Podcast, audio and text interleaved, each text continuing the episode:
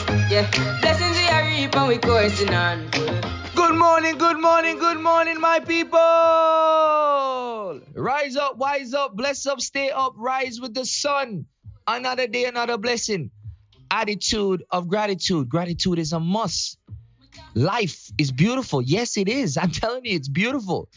We have to take the time to understand that we need to stop dead in our tracks and toast.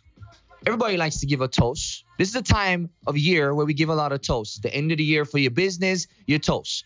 At the end of the year for another year, we toast. You know, it's Christmas time. The family gets together at Thanksgiving, we toast. It's just time to toast. I want you guys to think about all the things you can be grateful for and all the things that you're blessed with, okay? It's time to take a toast. We can toast to anything. We can go outside right now and look outside and look around and be like, I'm going to toast to the trees. I'm going to toast to the moon. I'm going to toast to the sun.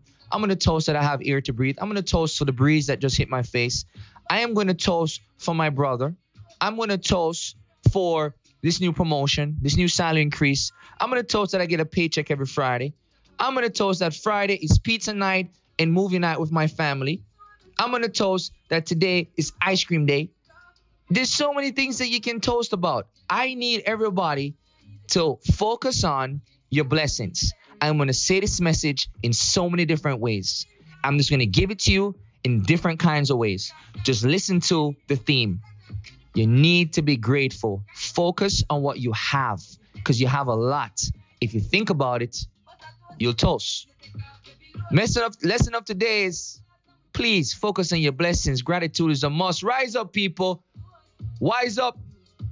Bless up. Foundation movement up.